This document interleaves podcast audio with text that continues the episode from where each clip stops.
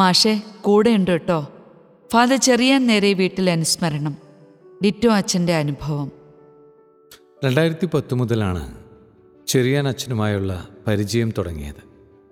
പിന്നീടത് നല്ലൊരു സുഹൃത്ത് ബന്ധമായി. വൈദിക പരിശീലനത്തിന്റെ വഴികളിൽ കൈപിടിച്ചു നടത്തിയ ആത്മീയ പിതാവായിരുന്നു അച്ഛനെനിക്ക്.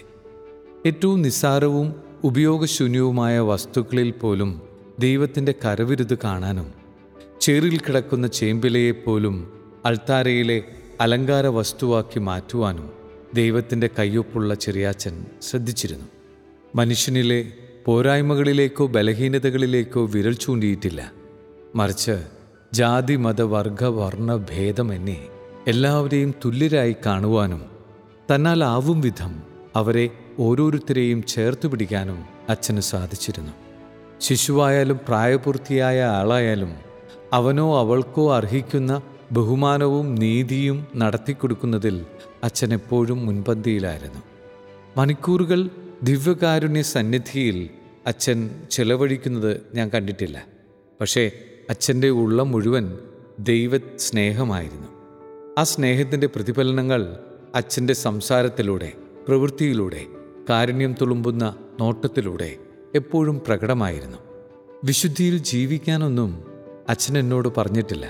അച്ഛന്റെ ജീവിതം തന്നെ എങ്ങനെ ഒരു വൈദികന് വിശുദ്ധിയിൽ ജീവിക്കാം എന്നതിന്റെ തെളിവായിരുന്നു. സാക്ഷ്യമായിരുന്നു. എന്തിനാ മാഷെ വിഷമിക്കണേ? ഞങ്ങളൊക്കെയല്ലേ കൂടെ? അച്ഛന്റെ സാന്ത്വന വാക്കുകൾ ഇപ്പോഴും എന്റെ കാതുകളിൽ മുഴങ്ങിക്കൊണ്ടിരിക്കുന്നു. സാധാരണയിൽ കവിഞ്ഞ് കുറച്ചധികം ദിവസങ്ങൾ കാണാതിരുന്നാലോ മിണ്ടാൻ പറ്റാതെ പോയാലോ ഒരു ക്ഷമാപണമായിട്ടായിരിക്കും അച്ഛന്റെ അടുത്ത ഫോൺ കോൾ വരിക. മാഷേ സുഖമല്ലേ? തിരക്കായതുകൊണ്ടാണ് കേട്ടോ ഒരു വാക്ക് മിണ്ടാൻ പറ്റാതെ പോയത്. സോറി കേട്ടോ എന്നു പറഞ്ഞു തുടങ്ങുന്ന അച്ഛന്റെ സംഭാഷണത്തിലൂടെ തന്നെ അച്ഛന്റെ എളിമയും എന്നോടുള്ള ആഴമേറിയ പരിഗണനയും വ്യക്തമായിരുന്നു. ചായയും ബിസ്ക്കറ്റും ഒരുക്കി എന്നെ കാത്തിരുന്ന എന്റെ കുമ്പസാരക്കാരൻ. ആത്മീയ ഗ്രന്ഥങ്ങളിൽ നിന്ന് കിട്ടുന്ന അറിവിനും ഉൾക്കാഴ്ചയേക്കാളും സ്വന്തം ജീവിതത്തിലൂടെ എളിമയുടെ സ്വയം ചെറുതാകലിന്റെ സ്വയം പകത്തു നൽകലിന്റെ പരാതികളും പരിഭവങ്ങളുമില്ലാത്ത അകവും പുറവും ഒരേപോലെ വിശുദ്ധമായ ഒരു യഥാർത്ഥ മനുഷ്യസ്നേഹിയുടെ ജീവിതം. അതായിരുന്നു എന്റെ ആത്മീയ ഗുരുവായിരുന്ന ചെറിയാനച്ചൻ. ഡിറ്റുബായി ലോകം നൽകുന്ന പ്രശംസയും പദവികളും അല്ല നമ്മുടെ ലക്ഷ്യം.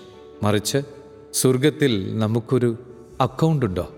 സ്വർഗത്തിലെ അക്കൗണ്ട് ബുക്കിൽ നിക്ഷേപം ഉണ്ടാകണമെങ്കിൽ ഭൂമിയിലെ എല്ലാം ഉപേക്ഷിക്കാൻ നാം തയ്യാറാകണം. ഇതായിരുന്നു അച്ഛൻ നൽകിയ പല ഉപദേശങ്ങളിലും വെച്ച് ഏറ്റവും ശ്രേഷ്ഠമായി എനിക്ക് തോന്നിയത്. കാരണം അച്ഛന്റെ ജീവിതം തന്നെ അതിന് സാക്ഷ്യമായിരുന്നു. ദിവ്യകാരുണ്യത്തെ സ്നേഹിക്കാൻ പഠിപ്പിച്ച കുംഭസാരത്തിലൂടെ മനസ്സിന്റെ മുറിവുണക്കാൻ പരിശീലിപ്പിച്ച അച്ഛന്റെ നിസ്വാർത്ഥമായ സ്നേഹത്തിന്റെ മുൻപിൽ സ്വർഗത്തിൽ വീണ്ടും കാണും വരെ കൂപ്പുകരങ്ങളോടെ